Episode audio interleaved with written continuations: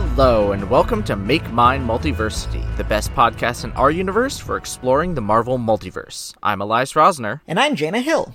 And get out your gavels and your stupid puffy wigs, because we're passing the Judgment of X. Excelsior. Boy, Elias, it's been like a while. Yeah, it's been a couple episodes since we've talked about X-Men stuff.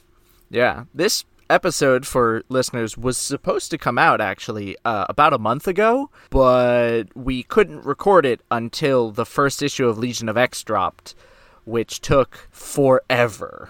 It took a couple of months. Yeah. So by the time every other series seemed to have two, maybe even three issues out, Legion of X finally released its first oversized issue to the masses, which I don't know why they decided to hold it back that long.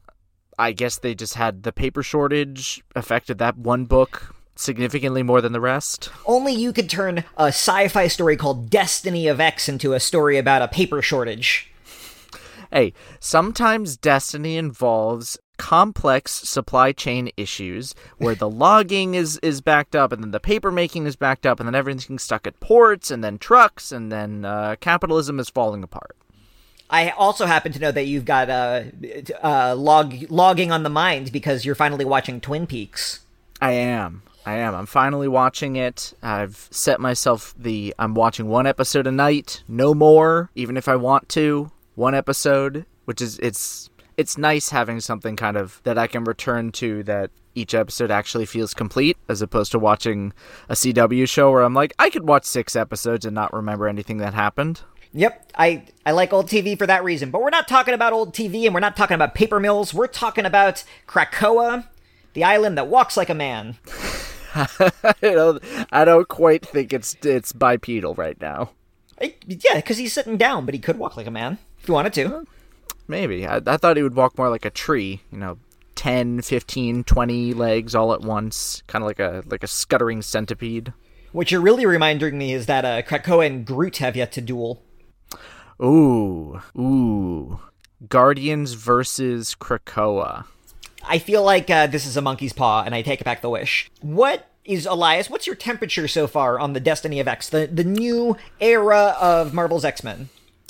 It is primarily, I want to say 78 degrees Fahrenheit, maybe 80. That's pretty hot. Yeah.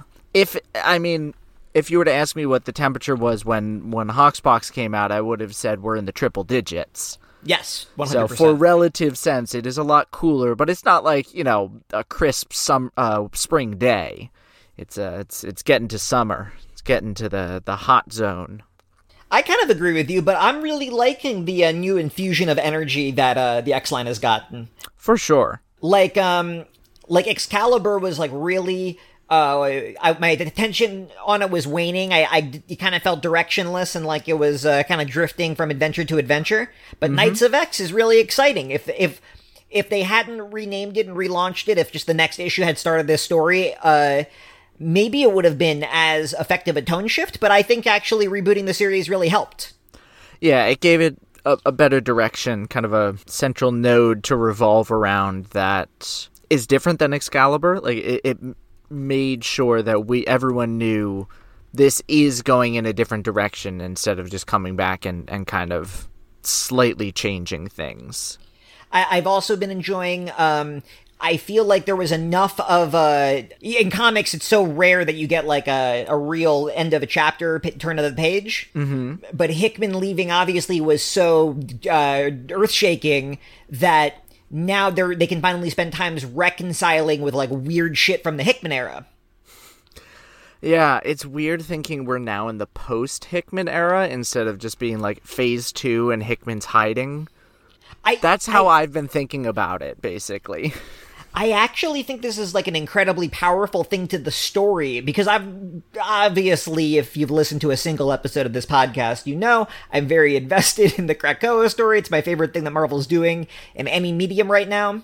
We'll see if that remains the case when Marvel Midnight Suns comes out for PC. Oh, God.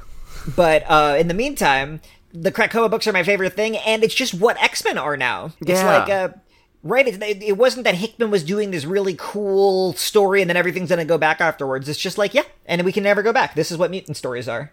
We better not go back. That is what I'm feeling right now. Marvel better not backtrack on this because they got cold feet now that Hickman isn't there to hold it to the fire.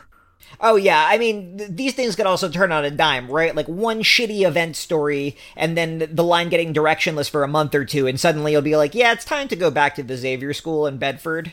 I don't...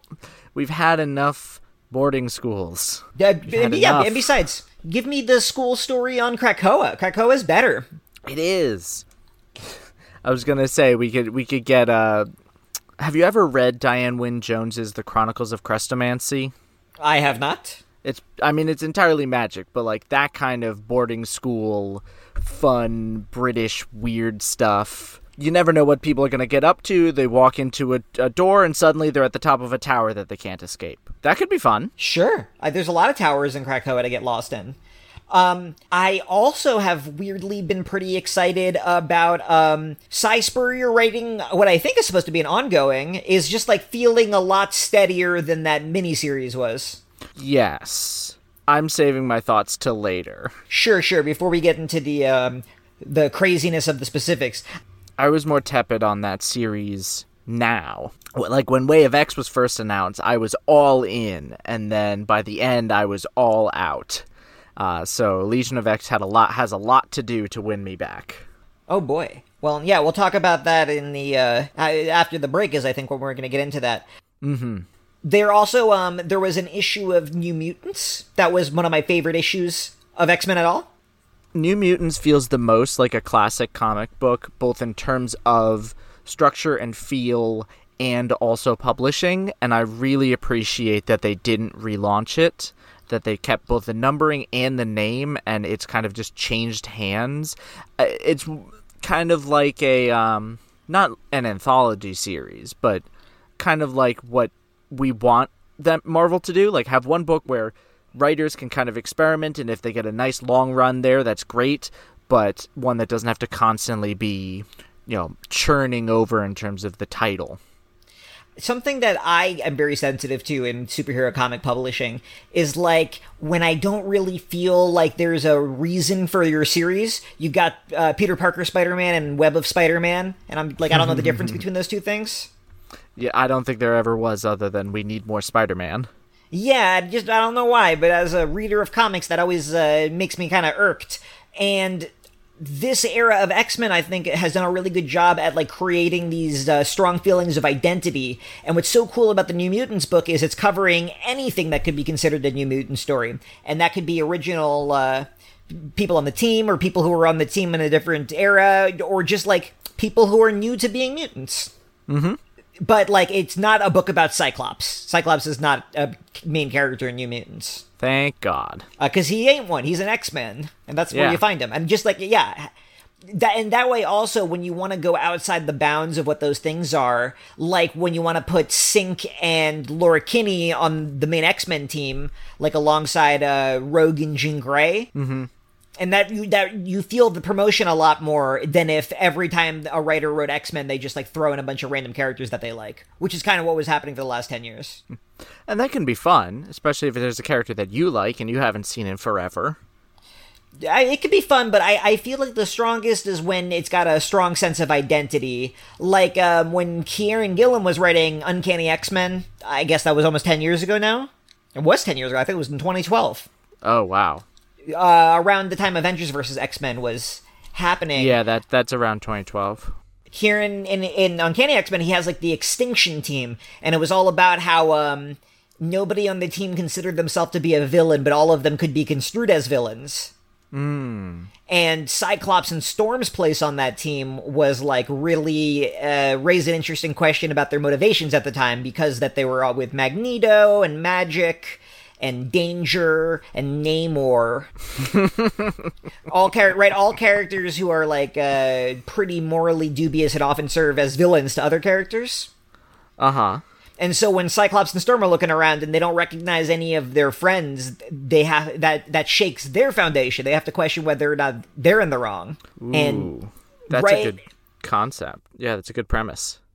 if you have a strong sense of identity in your superhero comic, I feel like that does a lot of storytelling lifting than when it's like a weak anything goes type of thing. Or worse yet, back to basics. Gag me with a spoon. Comic calling itself back to basics. I kind of wish that they would. Did they ever release like X-Men Back to Basics as the title of a book?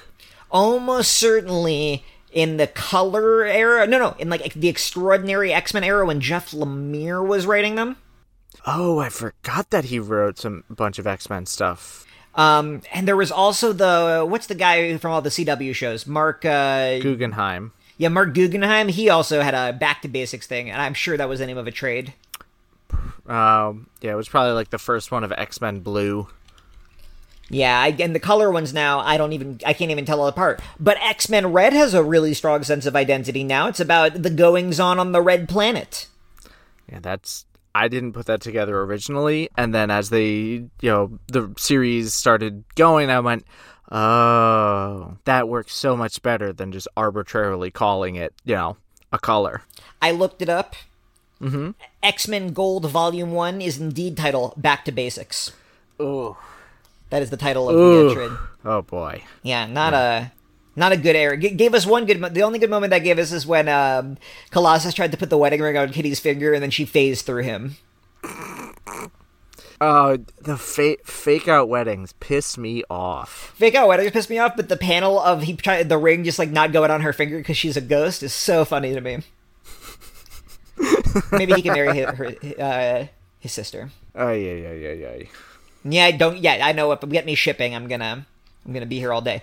I was gonna say, like, Colossus at this point, he's sitting on the council, he's doing his Colossus things in Russia, who knows? He's got a beard, that's all that matters. The beard is very distracting, I see it, and I forget all the women he's murdered. What? Colossus has been murdering random women. In the pages of X-Force. Oh, yeah! I forgot about that. He's being mind-controlled by his evil brother and everything. Yeah, but comic books. Well, and, I actually think that they're doing a pretty good job making it clear that this, like, represents Colossus, like, always having a problem with how he treats women. And just, like, taking it to its extreme points because of the supervillain involvement. But that's, like, good superhero storytelling to me. Yeah. I guess it's too bad we have to fridge all these ladies for it. Yeah. But they're mutants. They can come back. I was going to say, it's sort of, kind of, yeah, it's still not great. By having such strong world building, I read, there was a Captain America one-shot a couple months ago out of which the two Captain America books are spinning out of. Did you read that one-shot? Well, no, I think I'm still behind on that one.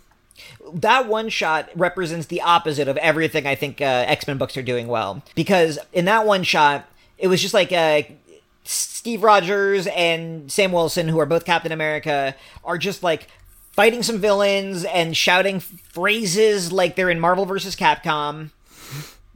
You sure they're not?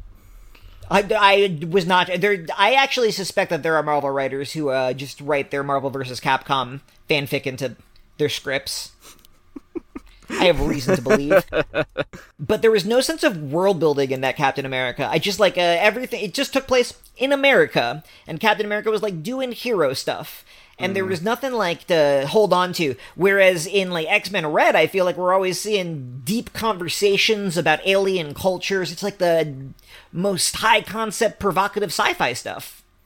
Like it's actually thinking about the world and having the characters think about thinking about the world.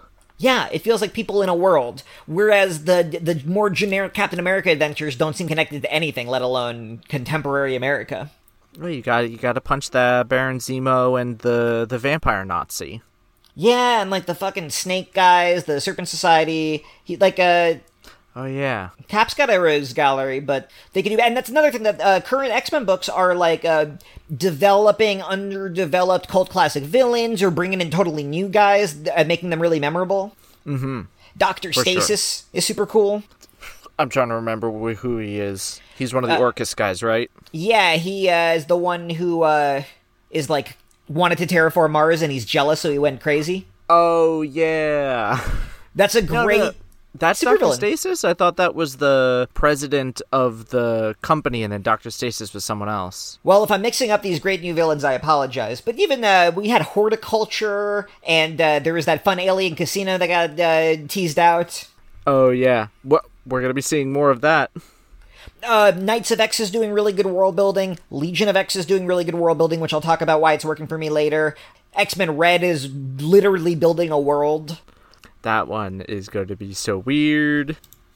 I'm looking forward to seeing how Mars kind of evolves and changes in the next, I don't know, 2 or 3 years. Oh, we'll be talking about X-Men Red in the second half of the show today. But I guess we should, before taking a break, I wanted to spotlight one issue in particular that I don't think we're going to get a chance to talk about otherwise.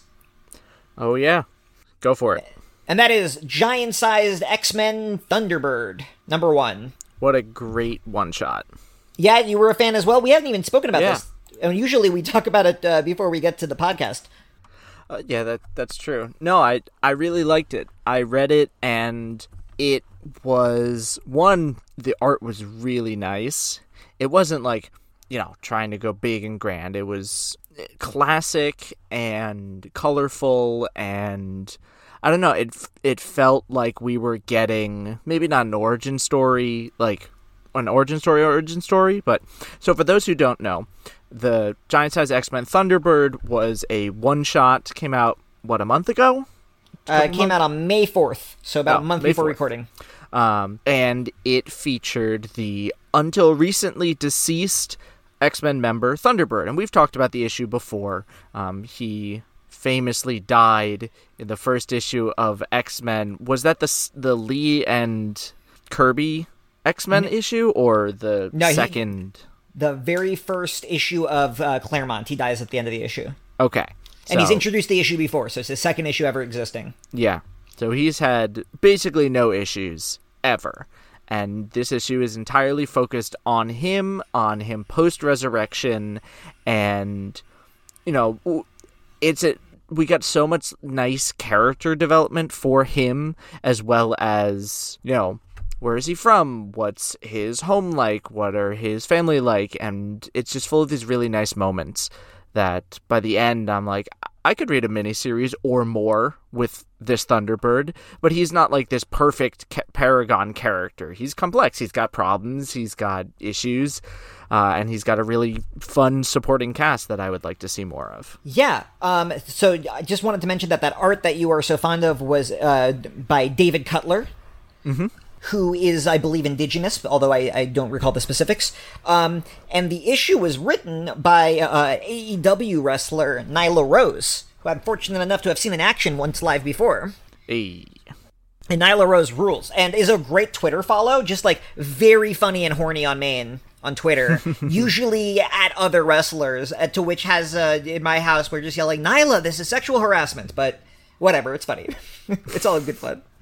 And Nyla Rose also has indigenous heritage, which seemed to play into the issue a lot. I feel like, I'm trying to thread this needle carefully, I feel like there's been a lot of examples of Marvel hiring somebody with a particular voice to write a story and then really like tokenizing their experience. Mm-hmm. And what I loved about this issue is not only was it all about like Thunderbird's connections to like his heritage and real life stuff, but it was also his connection to the Marvel Universe, because he fought this random ass villain named Edwin Martinek. Elias, do you know anything about Edwin Martinek? No. I didn't know anything about Edwin Martinek either, so I did some digging, because he mentioned that he had a history with Thunderbird. And it turns out that he has appeared basically in one issue ever, and that was X-Force number -1 in 1997. Okay. And what X-Force and what the -1 issues were, it was like tell a prequel story before this character became a superhero. And this story focused on James Proudstar, Warpath, who's the younger brother of Thunderbird. Mm. So it was one of the rare stories that got to show Thunderbird in action, because it was him and his brother growing up dealing with this villain who's basically a racist cop, but is also a cyborg werewolf, because it was 1997. Cyborg werewolves. I just loved the thought of Nyla. I pictured Nyla Rose, and she's growing up, and she's a real confused kid because I don't think she's transitioned yet. And then she reads this comic, X-Force -1, and then gets to write like a sequel when she's an adult and a pro wrestler. That's a great story. And it was co-written by Steve Orlando. Yes, we should give credit to Steve Orlando. And I usually don't like Steve Orlando's writing. Just, it's not for me. But I think he did a very good job of shepherding Nyla through this process and working together. Kick-ass script, right? Yeah, yeah. The panel, the layouts were perfect. I don't have much more to say about it in the specifics, I guess. I guess I also just need to mention that this issue also introduced Thunderbird's grandmother, Lozen Proudstar, who's never been portrayed before in a comic. This is her first appearance. And she's just a cool old lady who also loves wrestling. And I think that's rad. I just like, I really feel like wrestling being a pretty big part of it, but like, this unlocked a big part of who Thunderbird is internally, not just like the image he projects. Yeah. And it didn't only have to use melodrama to get at it. It also used like world building and quieter between the lines character moments, as well as like cyborg werewolves. Well, you got to have a cyborg werewolf in there. That's the secret. You can't not. It's the secret to a good comic. More cyborg werewolves. More. I will go looking for you some cyborg werewolves from you. But in the meantime, you want to take a break? Yeah, we probably should do that. And when we come back, we're gonna get like really into it of all the new Destiny of X series. We are stoked. Hello, everybody. My name is Mike. And I'm Greg. And together we are Robots from Tomorrow, a twice-weekly podcast appearing at multiversitycomics.com. Each week, we take some time to check out books hitting shelves on Wednesday that are worth your attention. And each month, we dissect the previous catalog. We also have long-form discussions about books we've enjoyed, like Dan Clow's Ghost World and Jack Kirby and Mike Royer's Commanding. And if that's not enough, we also do creator interviews. Some of the talks you'll find in our archives feature Mike Mignola, Leila Del Duca, Sean Martinborough, Emma Beebe, and Greg Rucka. So that's a lot of content for everybody. Please subscribe to Robots from Tomorrow in iTunes or Stitcher so you never miss a thing. Robots from Tomorrow has hours of comic-focused entertainment week in and week out. And now, back to your show. And welcome back. We are here, and we are debuting a brand new segment that's actually an old segment, but we've given it a new name, and I know Jaina does not really like naming, but I think this is a much better name for it, especially now that we are at a ridiculous number of books. Welcome to the Judgment of X. Excelsior, I guess. I don't like naming stuff. Well, too bad. That's what I was talking about before the break, right? If the title of your comic is just Web of Spider-Man, I'm like, what, is he like surfing Google or something? Is he on Bing? And if he ain't, then I don't know what your book is about. Yeah. Give me a descriptive title. Judgment of X is pretty descriptive, though. Yeah, and we're no longer really keeping the baseline, considering 80% of the books on this list have ended, but it's still fun to see what's going on, where they sit. For those who do not know, who may have missed it or are new to the podcast, welcome. We used to monthly, and now quarterly-ish, are looking at every single X book that has come out since the Jonathan Hickman published issue 1 of House of X Powers of 10, and we rank them from worst to best, and this list is ever-growing. It only includes miniseries and full series that feature the Krakoa era, so there were a couple, like, one-shots haven't factored in on that kind of stuff, and there are a couple, like, edge cases here that we'll get to, but this sort of rules pedantry is what we do for fun. Yeah, I feel like if you're a Marvel fan, you really like pedantic rules. You'd have to, because otherwise, what's the point of Thor? He can only transform if he hits his stick on the ground 3 times. If it's twice, it won't work. But yeah, only right, between the years of 1973 and 1978. That was really, you had that in the bank. You had that ready to go. Yeah, thank you. I don't know if any of it's accurate. So, and it's worth mentioning the list. So I don't think we're not going to go into any detail whatsoever, have any conversation about any book that's not happening right now in the Destiny of X era. So that's mostly new series, many of which feature quite high up on my list. But there's also a couple of ongoings that didn't change their numbering, and we can address how those are going too as we go through it.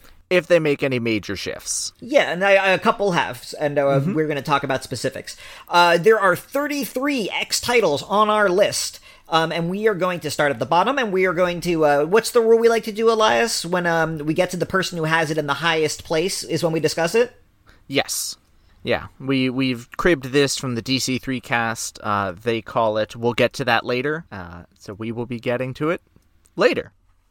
We also aren't counting the X-Men Unlimited series that releases on Marvel Unlimited, because even though that series is firmly in the canon and features Krakoa-era mutants doing Krakoa-era stuff, unlike X-Men Legends, which is primarily past stories being told by past creators.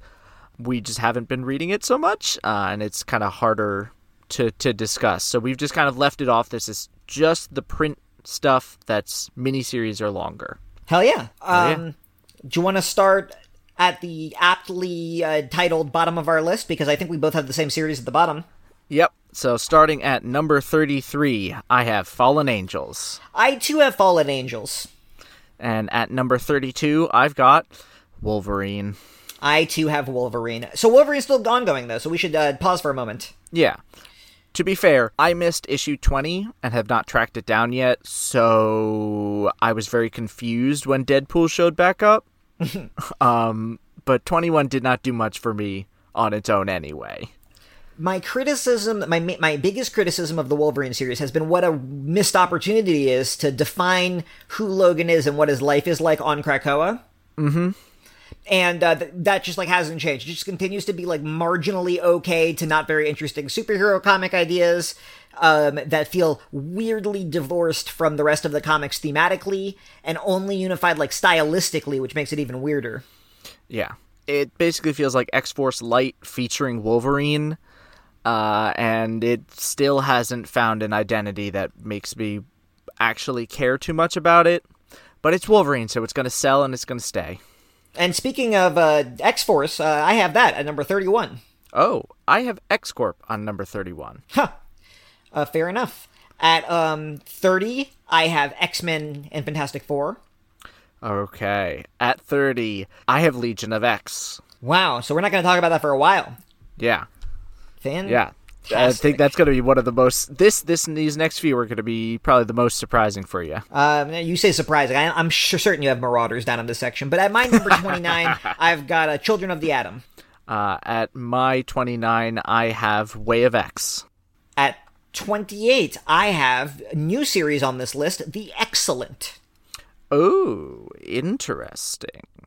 At number 28, I have... X Lives and Deaths of Wolverine. Well, moving on then. At 27, I have Giant Size X-Men. At 27, that's where I've got X-Force. So maybe we want to talk about X-Force here, since it was so far down your list and so far up on my list comparatively. Sure, yeah. So you think X-Force is working a lot better than Wolverine? Yeah, it's been working these last couple issues. It's had a focus that it hasn't had in a while, and I mean, I'm kind of a sucker for Cerebro Helmet coming alive and eating people's brains. I don't know, I just found that so charming. Yeah, I mean, that was like, but this is all missed opportunity stuff. Just like Cerebro coming alive and trying to kill them was the premise of Danger.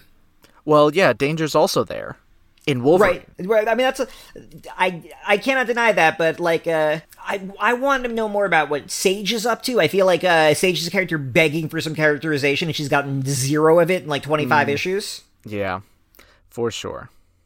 This is also, I know a lot of people hate Hank McCoy, but this is just like, hey, for us few Hank McCoy fans, this has been pretty rough. He's just like, there's no end in sight, and he's just like an asshole.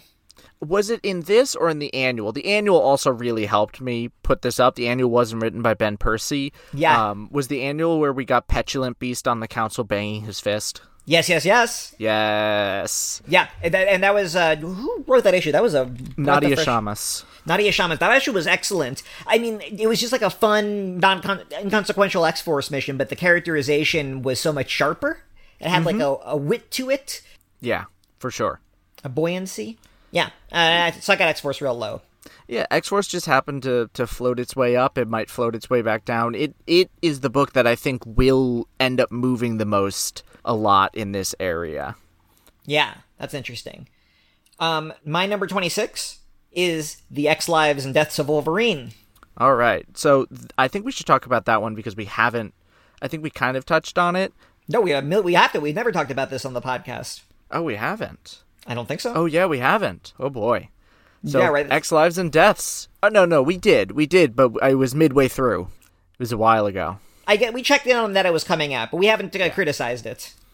For sure. So, for those who may not have heard, there was a break as the X-Line got rearranged, and X-Lives and X-Deaths were two series that really were two series, sadly. We decided to put them as one because that's how it was billed. I personally found the X-Deaths side more interesting than the X-Lives side, which was better drawn, which is a sad distinction to make, but the whole thing was kind of okay. The design in X-Deaths I didn't like at all. Like, all the technology stuff completely could not stay in my brain. Yeah, it was unfocused, and it had all the problems of Wolverine and X-Force, but it at least felt like a story that was being told for the Krakoa era, but all the goodwill that the first couple issues had were pissed away by the end, especially when the series didn't really interact much. Yeah, it did not feel together at all. I mean, my thing on X-Deaths of Wolverine is, when it started, I was very excited. I thought that this was a much more promising start than any Percy X-Men book has had so far. Mm-hmm, for sure. And the idea of going back and exploring different eras of Wolverine's life is a unique opportunity to do something that's not really been done before. Mm-hmm. Showing them all parallel like this and really making it a timeline is not something that the comics themselves have tried to do. And I liked the time travel Days of Future Past aspect of it. And I really liked that it seemed like we were finally going to get a new... Omega Red was going to get a new lease on life as a character. Because I was like, why is Omega Red time traveling to kill Professor X and do all this evil stuff? And then by the end of it, his motivation was that he was working for Mikhail Rasputin and he's just a bad guy and they're Russians together. Well, there was also all the stuff of he felt betrayed by Krakoa and the promises he was made because of stuff that happened in X-Force and yada, yada, yada. And I found that part at least somewhat compelling. But yeah. But then it just ends with kind of Wolverine says in one book, he's like, hang on, I got to go beat up the bad guys. And then he goes and he steals back the Cerebro sword, which is something that's been teased at for a really long time. And it ends up not being worth much. It's just a sword. It's just like a sword. I think it was what was allowing them to do the time travel evil. Oh, yeah. But that wasn't very clearly or dramatically explained. It was just kind of flatly inferred. Yeah, that's a lot of the problems with X-Lives in particular, was a lack of explanations that were clear. And just a lack of a sense of drama, because everything was kind of presented with the same tone. Mm-hmm. So I wouldn't perk up and say, oh, this is a big moment. He got back the Cerebro sword, or he saved Charles Xavier in the past. Or it was just yeah, it just kind of happened. Yeah, just stuff happening at you. And, yeah, the villain characterization stuff, I guess the reason why it is in the place it is on my list is, it kind of set up some interesting stuff that maybe another writer will pick up in years, and Omega Red and Mikhail Rasputin and Wolverine's secret history can all get more explored. Mm-hmm. But the end really bummed me out. Bummer of an ending. It didn't have the same kind of impact that we all thought it would at the beginning, especially with all the Moira stuff. It felt like this was how they were shuffling her off after the promise of Inferno. And that boils my blood a little bit. Yeah, although I'm happy now to leave her on a shelf for a while. Yeah. Well, that's why X-Force is above it, actually, because I felt like they wasted Moira in the book. They wasted this opportunity to do something interesting here and transition to the next era. The reason I have X-Force lower is X Lives and Deaths of Wolverine only made that mistake of, like, farting out of momentum once, whereas X-Force does that every 2 issues. I'm sorry, Ben Percy. I'm really sorry, Ben Percy. You know what? His Ghost Rider, I'm getting into it. I was like, I owe myself to, like, the first couple issues were a little slow, but I'm starting to dig it. Okay. So maybe I'll like a Percy book. I'm really trying. My number 26 was Children of the Atom. My number... Yeah. X Lives and Deaths. So Children of the Atom, number 25. What's your 25? My 25 is Empire X-Men. I have Giant Size at 25. At number 24, I have Way of X. My 24 is X-Men Fantastic Four. That's interesting. My 23 is X-Corp. Okay, my 23 is The Excellent. We should talk about this. We'll talk about it very briefly. The only reason it's here on this list is because it's a new X series, and it's we think it might end up having some ties to Krakoa. We are not quite sure. You know, Juggernaut didn't really have many ties to Krakoa, but it's still on the list. Well, but that was something I liked about Juggernaut, is it kind of defined itself as his inability to get to Krakoa. Mm-hmm. Yeah. So The Excellent is basically the return of Peter Milligan and Mike Allred's The Ecstatics, who was itself the renaming and spin-off of, I think it was X-Force? Yeah, the first couple issues of that series were... the issues were sold under X-Force, but now most of the time the trades are called Ecstatics. Yeah, where it's basically a dig at reality TV superheroes in just the weirdest, most Peter Milligan way possible. It was a cult book. You either loved it or hated it, and boy, did people hate it. So if you go back and read it, it like seems legitimately countercultural when you're reading it. It's like kind of crazy that a corporation would publish it. Mm-hmm. Its politics are fucking wild. It really doesn't like Princess Diana, for example. Yeah, I don't get that. Or just, like, is using her to try to make a statement about how the media regarded Princess Diana. But, like, Ecstatics is a weird book, and I like it academically more than I enjoy it, if you get my meaning. Yes, I'm with you on that. And so The Excellent seems like, this is how it always seems to me when, like, they're doing, like, more Sandman stuff. And I'm like, okay, but this isn't Sandman. Sandman was, like, a series of 10 paperback 60 issues. Yeah, it's weird having it return, but I'm digging returning to the just pure nonsense of these characters. I think it would also work better for me if it was all out already and I could read it at my own pace, because like month to month I completely forget every single character and what they were up to. Yeah.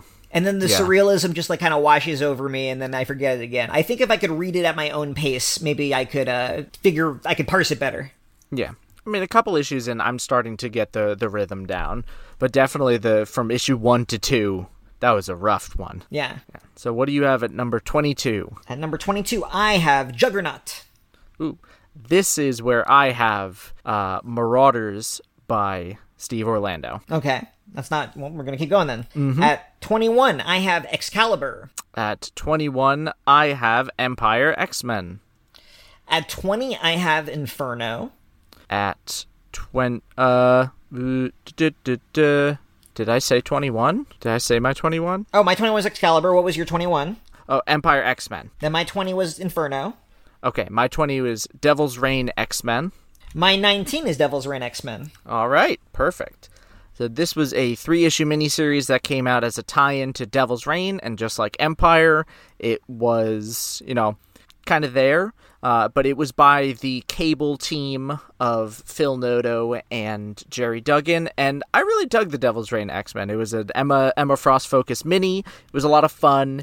It was somewhat inconsequential, but it was also, you know, it had some of the politicking and interest. It felt kind of like a refining and continuation of Duggan's Marauders, but without all the high seas adventure. I thought it was a blast. Something that Devil's Reign did so well that very few events can get perfectly is the size and scope of it was very clear. And it was kind of subtle, right? It wasn't the bad guy taking over the world or building like a bubble around a city or something. It was just like a city was getting shitty and a villainous leader was appointing villainous lackeys into positions of power. And that slow, like, turning up of the heat kind of conflict is, like, really hard to do in an event. So seeing Emma Frost, like, politicking in the New York City local politics, I thought was such an interesting... No, superhero comics really have that level of scope, where it's, like, municipal. Yeah. Yeah. I loved... you got to see Harry Leland go to the UN in my favorite scene, with him and Emma psychically teaming up. And I loved the vibe of how the politics of the city of New York would affect the United Nations. Oh, yeah. Which is a really interesting... Because, like, when I worked at Midtown Comics in New York City, I worked on the Lexington Avenue location, which is right near the UN in New York. And so I got to know a lot of UN people, like aides and ambassadors and stuff who were comic fans. And it was really interesting seeing how, like, you're here from the Philippines or you're here from Brazil, and now, like, you're living in New York City. I feel like everyone thinks about the UN as, like, their ambassadors. They are not touched by the country they are visiting, but they are. They are. And here's a comic that reflected that. That's a perspective I would not have had. Yeah, and I love. I think there's a couple of more recent Marvel writers who have done really good New Yorks. Charles Soule is one of them. And Jerry Duggan did a really good New York in that miniseries. Good to know. I guess he's kind of trying in the main X-Men book, but this was kind of where it hit a little better. Yeah, the main X-Men book has like a different scope, although I like his New York history in that too. That's true. Phil Noto doing... What's so cool about Phil Noto is he's a very dynamic artist, I think. And, but he's so much better at drawing boring scenes than other artists. So he can draw like a boardroom meeting and really sell you on the drama of it. Cause he has like that level of subtlety and he can do different shades of emotion. Yes. So having a book about high stakes meetings is not something that's usually visually dynamic, but Phil Noto crushed it. For sure. Fun miniseries. Fun. What do you have at number 19? At number 19, I have Devil's Reign X-Men, but you're number 19. Right. That's okay. Clearly, I'm paying attention. There are too many numbers here. Yeah, I have Cable. Cable. At number 18, I have Hellfire Gala. Oh. At 18, that's where I've got Juggernaut. Now, some may be surprising to you, because we're going to stop and talk about it. Number 17 is where I have Marauders Volume 2 by Steve Orlando. Oh, that's... I mean, that's respectable. It's about halfway down up the pack. Yeah, right in the middle right now. Yeah. So why don't you lead it since you've got it higher up?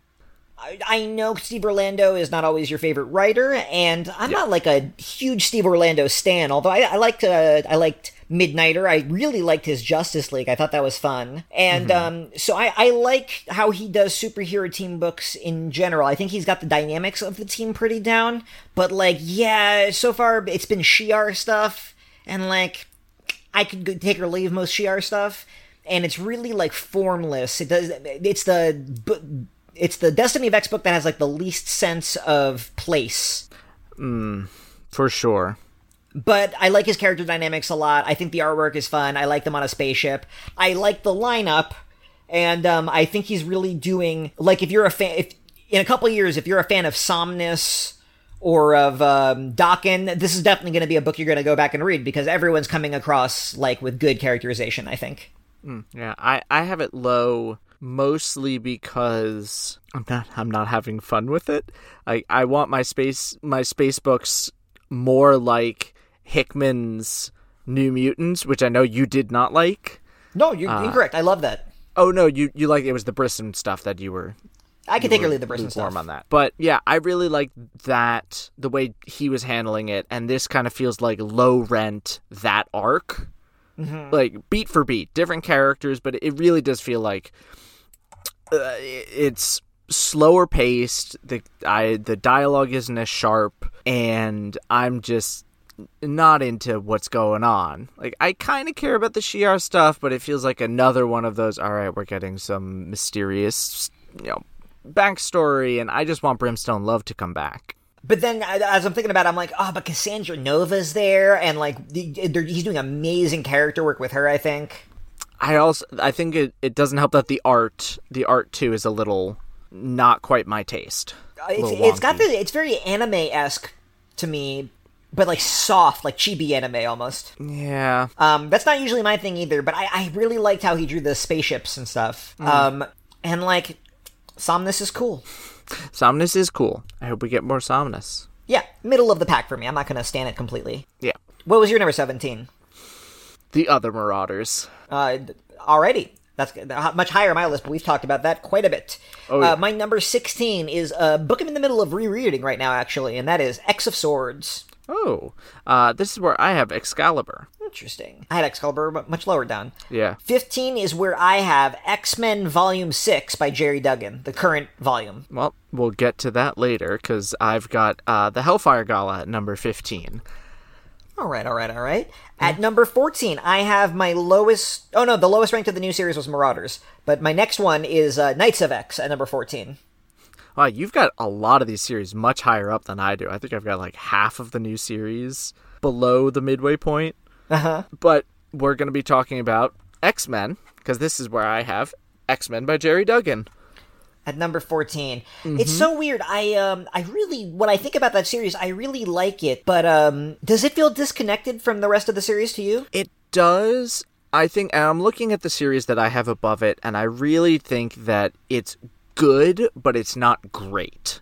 It's not blowing me away. It's not kind of capitalizing on the prestige as the flagship book that it should be. Instead, it kind of feels like he's doing what he was doing on Marauders, but on land. Yeah, just... I like the Captain Krakoa stuff. Like, there are a bunch of different fun threads, and I like that he picks up and puts down them as you're going, and it doesn't feel like you're forgetting about them. It's that they're developing. But yeah, it feels kind of unfocused at the same time. It's always I feel like it's always nighttime, and they're always fighting like a gigantic villain that's connected to the rest of the Marvel universe. Yeah, they're doing Scary MODOK too. I like the Scary MODOK actually. I like Scary MODOK. Here's the thing: if I think back, I thought the Ben Urich story where Cyclops had him brainwiped was really a good story and scary. Yeah. And it wasn't even... Cyclops didn't have him brainwiped. Someone else brainwiped him for Cyclops. And then Cyclops found out and was like, dude. And that right there, how you had to explain the nuance of the story, is like good soap opera stuff. Yeah. And him being dead to the world because he was killed too publicly. So they had to introduce Captain Krakoa. I love that. Yeah, that's been... Yeah, all the pieces I like. I just... it's not... I guess my thoughts are people are having like fun moments, like Polaris was like puppeting Laura when she got knocked out once, using her metal powers, right? Yeah, and that was super cool. But like, I don't feel like I understand Lorna's interiority any better from that happening. It's doing superhero stuff, but on a surface level. Yeah, and it's like epic, really cool, bombastic superhero stuff. Like, I think Duggan's got a wild imagination, and he's putting it to use here. But it's not doing the kind of character work that I would want to... Like, that's what I think Orlando is doing well, and this book is not. Mm. Like, there's not a scene where two... Sync gets the best, but like, Rogue, I don't really know how Rogue feels about being on the X-Men, besides like a duty, stoically. Yeah, stoic. Stoicism's, that tracks. So that was your number 14? That was my number 14, yes. So my number 13 we're on? Mm-hmm. My number 13 we're talking about it is Legion of X. Ooh, that's a huge disparity. Oh my god. You loathe this book. You loathe it. Oh my god. Legion of X. I wanted to like it so much. Well, walk me through. Like it so much. You texted me that you hated this, but I don't know any details, so surprise me on air. Okay. You'll notice it's not all the way at the bottom on my list. It was number 30 as opposed to 33. X-Corp is right below it. That book is soured in my mind, but... I think part of the problem with Legion of X is I don't find Cy Spurrier's Legion interesting, and that was the focus in this. And Nightcrawler is doing stuff, but he feels peripheral to the central action of the book so far. What I wanted and what we started to get from Way of X has been thrown so far out the window that I think there's just residual bad energy on this book, made more sour by me not liking Legion, not liking the way he writes Legion, and it still just feels too smug. The book feels kind of still too smug, and it's not trying to make the same kind of grand proclamations, but I don't know. I guess my comparison is when he wrote John Constantine Hellblazer, Cy Spurrier. One of your favorite comics. It felt raw, and it felt... interesting, and the smugness was the point. Like, Constantine is a smug character, and I guess Legion is supposed to be smug, but it just doesn't work in the same way. I can't tell why. Cy Spurrier is such a hot and cold writer for me. Sometimes I love his work, and he could do the same thing in another book, and I think it's trash. I can defend it. I can tell you why I have it as high as I do, because there is something I think he's doing uniquely well. Mm-hmm. Go for it. But before that, I want to agree with you that there is a smug tone to it. His Legion comes across as smug, although I'm kind of digging that characterization here. Mm-hmm. In Way of X, I felt like the sci-fi ideas were really edgelordy, where he was like, have you ever thought about this? And I was just like, yeah, I have. It's normal. Chill out. Okay. But what I really like in Legion of X, and I realized he was doing this pretty well in Way of X, Legion is better. A lot of other writers will have a character, like, zip through the scene, like a really background character. Mm-hmm. But Legion of X is the book that's making me feel like Krakoa is a place, and every time we check in with a character, I feel like I know what they're up to. And he gets, like, what are the real things that people do that makes them people, not what these superhero characters do that's, like, their superpower gimmick. Mm-hmm. So, like, there was a weird thread throughout Way of X, which is kind of simmering in the background of Legion, of, like, there's a bunch of those Academy X girls, and they're all making out with each other and getting into drama. Mm-hmm. That makes sense to me. Those girls living on Fuck Island are gonna, like, get experiment with each other. They're gonna show that in the comic. That's what they're up to. But then also we saw in Legion the hilarious duo of Juggernaut and Forget-Me-Not. Mm-hmm. Have you already forgotten Forget-Me-Not? No, I remember Forget-Me-Not. That's his power. That's his power. Yeah. You see, is that if you look away from him, you forget him. For a second, I was like, "Who's Forget-Me-Not?" And then I went, "Oh wait, now I remember." His power is that I'm not supposed to remember him. Yeah, but the two of them are doing what I always wanted what I want the Wolverine book to be, which is like they're the sheriffs that you call when someone's getting too rowdy or whatever. Uh-huh. And and where that's happening is the Green Lagoon, where there's, like, alcohol and simmering feelings all the time. And immediately I'm like, all right, so that's part of, like, Krakoan culture is there's this one bar on the island where everyone comes to drink in peace, and then they're always bumping into their worst nemesis there, because that's how Krakoa works. And getting into it until Juggernaut's like, all right, cool down. And it's this little stuff like that that makes it feel like they have lives. Like, that's their job, and that's how they do it, and not just powers. Mm-hmm. But that's not what Legion of X is about. It's just, like, what it's providing to me that no one else is getting as good, I think. Gotcha. Well, you have not convinced me yet. I'm going to give it a couple more issues before I firmly bring down the hammer of this is bad and I hate it. And I'm hoping that I will not have to do that on Legion of X, because I do think that it has the potential to be a much better series than I think it is right now. Yeah, it hasn't really... my theme in this episode, it hasn't really laid out its mission statement of what it is, except that Legion is there, and I don't know, he's made like a rec room in his mind for people who just can't be perceived right now. Which is like pretty queer. I'm into it. Yeah. Is that number 13? What's your number 13? My number 13 is Knights of X. All right, so pretty close where I had it. So I'll go.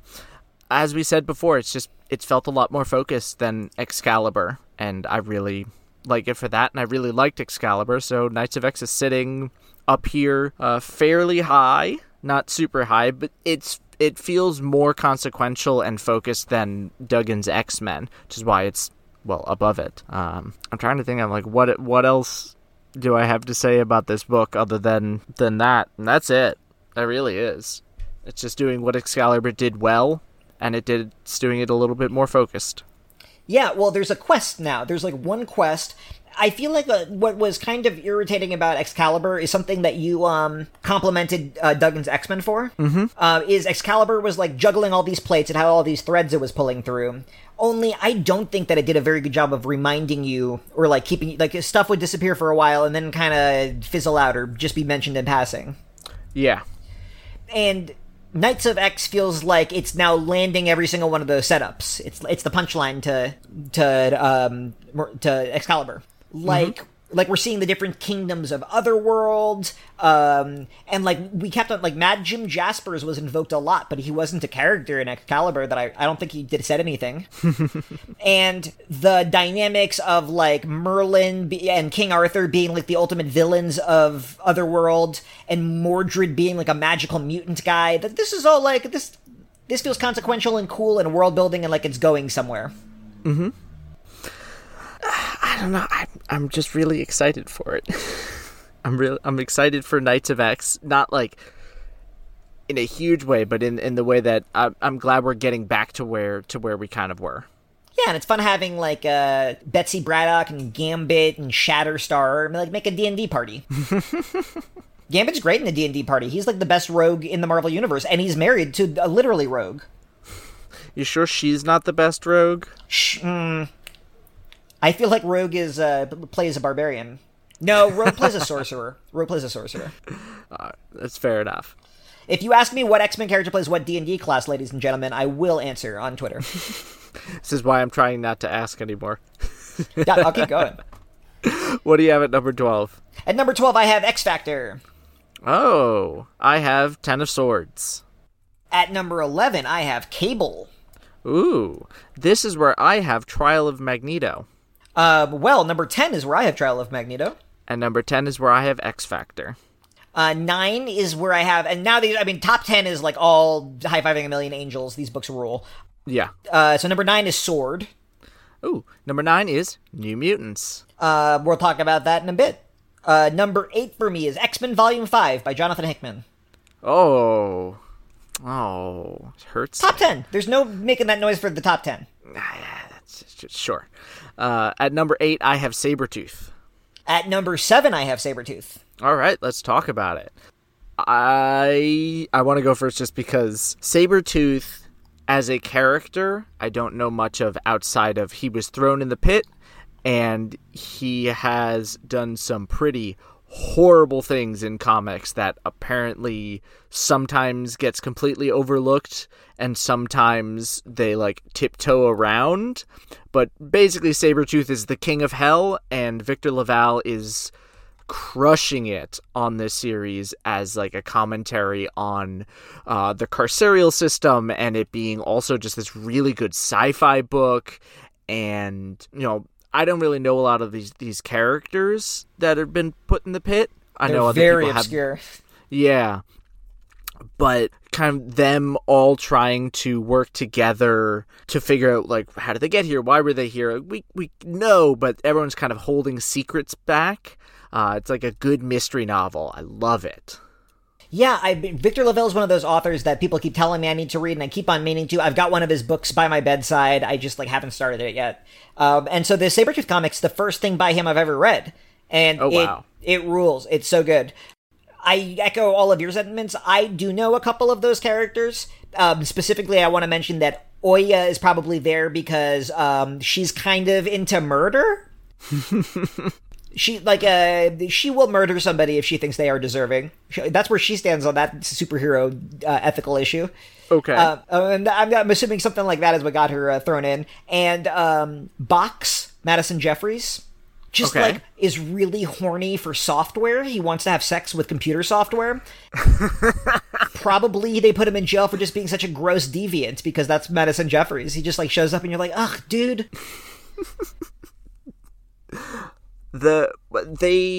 I think it was issue 2 where they did a flashback and they said which law they broke, but they didn't say why. Yeah. So he was probably thrown in for respect this sacred land. Or something like that. He or make more mutants. He like broke the laws of nature in some obscene way. This is my take on Madison Jeffries, focusing on a couple of his appearances specifically. One of which is written by Cy Spurrier in X Club, really good miniseries. What I like about the Sabretooth series, I guess, is that LaVale has boiled all his characters down to like what they thematically represent in the story, and so Sabretooth, he's been retconned back and forth a billion times, like you said, but he represents the idea of an unrepentant criminal, somebody who kills without mercy or regret. Every single one of those other people believes in something else and might feel sorry for doing a crime, but not Sabretooth. And it's like asking if prison is even worth it to keep that guy locked up, or if by locking him up you're like already damaging the society. Yeah, great stuff. Yeah, great stuff. Joe, number 7. My number 7 is Sabretooth. Your number 7. Oh, right. My number 7 is Inferno. My number 6, and we're going to talk about it now, is New Mutants. Hey. New Mutants I'm really hot and cold on, obviously, because it's the book that has been most like a traditional comics ongoing, where like stuff changes but the numbering doesn't.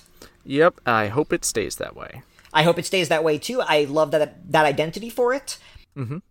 I just wanted to say that that makes it very hard to rank because it's usually based on how enthusiastic I am for it this month. Mm-hmm. And this month, it's all about magic and Madeline Pryor, so it's like my favorite thing in the freaking world because it's Witch Girls. Mm-hmm. But like, yeah, I think it's really washing out positively. There have been so many memorable New Mutant stories that have had so little to do with each other, but I remember them so vividly. Like the kids messing around with Resurrection and Gabby Kinney getting killed by the Shadow King. Yeah. And then the Shadow King's redemption. Danny Moonstar and Karma fighting in the Crucible, right? Just like, oh my god, these killer moments. Yeah. New Mutants under Ayala's pen, and, well, Rod Reese has really been the through line of this whole series. I was just about to say that finish. Rod Reese is my favorite comic artist working right now. And, like, when I see his artwork, it puts me in the state of transcendence that few other artists can send me into. I feel like New Mutants is... When Ayala came on and Reese, you know, and they paired up, it kind of felt like the transition between, maybe not as, like, jarring, but of Kuppenberger to, I think that's who it was, to Morrison on Doom Patrol, or, like, any of those where there's 20 issues of, you know, good and bad on and off, and then a creative team comes in and, like, suddenly the vibe of the book changes. And it's, you can feel it, you can see it, and that's what the book has been. And I feel like it just did the thing again, even though it was with the same creative team, now that we're starting a new arc. Yeah, well, I think that anthology feeling is also going to continue. And if you want a strong X-Men example of the principle you're talking about, look no farther than the original X-Factor series, which started off as like a Claremont thing about bringing the 05 back together, and then Louise Simonson turned it into like wacky, groovy shit. What's your number 6? Sword. My number 5 is, and again, these are all winners, is Immortal X-Men. Ooh. We'll talk about that later, because at number 5, I have X-Men Red. Okay, we'll talk about that later. At number 4, I have Hellions. Yeah, oh wow, we finally have a match. Is that the only match? I think it's the only one that's been at the same position other than Fallen Angels. Yeah, and since Fallen Angels. Yeah, Hellions, what a good book. Yeah. My number 3, I have Marauders Volume 1 by Jerry Duggan.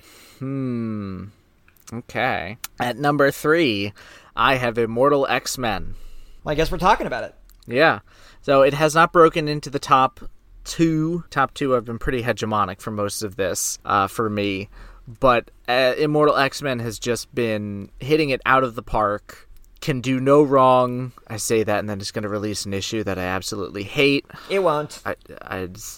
I've jinxed it.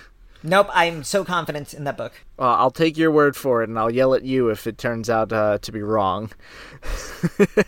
But it's just doing everything I wanted it to do, and it has become the de facto central book of the new era, and I kind of feel bad for everyone who came over from the previous set. I'm still waiting for Leah Williams to do another series, but, you know... It's coming. It's coming. But right now, for my money, of all of the new ones, Immortal X-Men has cemented itself as my favorite, just because it's doing so many things and it feels like the successor to Hickman's X-Men stuff. Yeah, what I think is so funny is, so Kieron Gillen wrote X-Men about 10 years ago, in an era that I don't think is well remembered, although I think people revisiting those comics are finding good stuff because they're good. Mm-hmm. A lot of them are drawn by Greg Land, for better and for worse. Worse. Just flat across the board. But a lot of the stuff that's been happening in Krakoa has been based on strong characterizations that Kieron Gillen did 10 years before. Mm-hmm. So it's very funny that he's coming in like Hickman's Sinister was the voice that Kieron Gillen used for Sinister and really no one had used before. Okay. And now Kieron Gillen's coming back in and he's doing like Hickman's voice for Sinister because Sinister has had such a great couple of years in the new era. Oh, yeah, for sure. But so, right, it's this weird, it's been refined through all these other writers. We're picking up on mannerisms for that character. And then when Kieron Gillen comes back to it, it's like a virtuoso symphony, right? Mm-hmm. He's also, he's very formal. He likes having a structure on his stories, and every one of these issues is going to be a different narrator. And you're laughing because each of those issues are so good at capturing those characters' voices. Like, I doubt you had any affection for Hope Summers, but you read that issue number 2, right? I did. And, like, do you feel like a little bit more of a connection to the character or, like, whatever? No, I feel a much better connection to the character. And getting that, like, one-issue look in was exactly what we needed. And I did not... Like, I have a different look on who Hope is now than I did before. Like, she is a different character to me because of the way that Gillen wrote her, even if it's not necessarily true. But there's a bit more of, like there's a harder edge to her morality. It's not a paragon in the same way, like, you know, a pillar of whatever. Like, she could be on X-Force and be a much more interesting character. Like, she sits in that gray area in terms of the way she thinks, and I really like that. Well, and because she was raised by Cable, so she has a lot of his sensibilities. Mm-hmm. But as a teen girl, and somehow he's writing this, like, really honestly, and it doesn't feel like a cartoon. It feels like a real kid. Who also seems, like, wise beyond her years because she's seen some shit. Oh, yeah. And then just, like, there's going to be an issue from the perspective of Exodus. Who the fuck knows what Exodus is about? That guy's such a cipher to me. Oh. And, like, what does Exodus do when he's not going to government meetings or sitting in the woods telling ghost stories to passing children? Like, what does that guy do for fun? Is that it? I guess we'll find out, maybe. Yeah, so just like extraordinary character work. And this was such a book that we needed because when Hickman wrote the political stuff, that was some of the most exciting shit in that X-Men series. Mm-hmm. And so having an entire book just focusing on that element of things is, like, wonderful. I also want to say that there's a really great issue of The Wicked and the Divine. I wish I had looked it up before this. I think it's, like, 33 or thereabouts. Written by Kieron Gillen and drawn by Jamie McKelvey and Matt Wilson. Mm-hmm. And most of it is just that all the characters are at a big round table having a debate about what to do next. And all of the framing from Immortal X-Men with those big panel grids with lots of faces on them are lifted right out of that issue. It's the exact same script, the format for the script. And that issue is very exciting. It's got these dramatic, like, there's, like, camera work on, like, zooming in on faces and stuff. Uh-huh. And that's the playbook that he's using for the scripts for Immortal X-Men because there's so much sitting at a big round table yelling about stuff. Yeah, which could be boring, but he makes it look effortless. Yeah. Well, him and Lucas Werenick, obviously. Yeah, who I also is crushing it. Yeah, absolutely crushing it. So, what's your number 2? I think I know what it is. My number 2, I think you're right, and we're going to talk about it, is X-Men Red. Yep. All right. So, why is it number 2?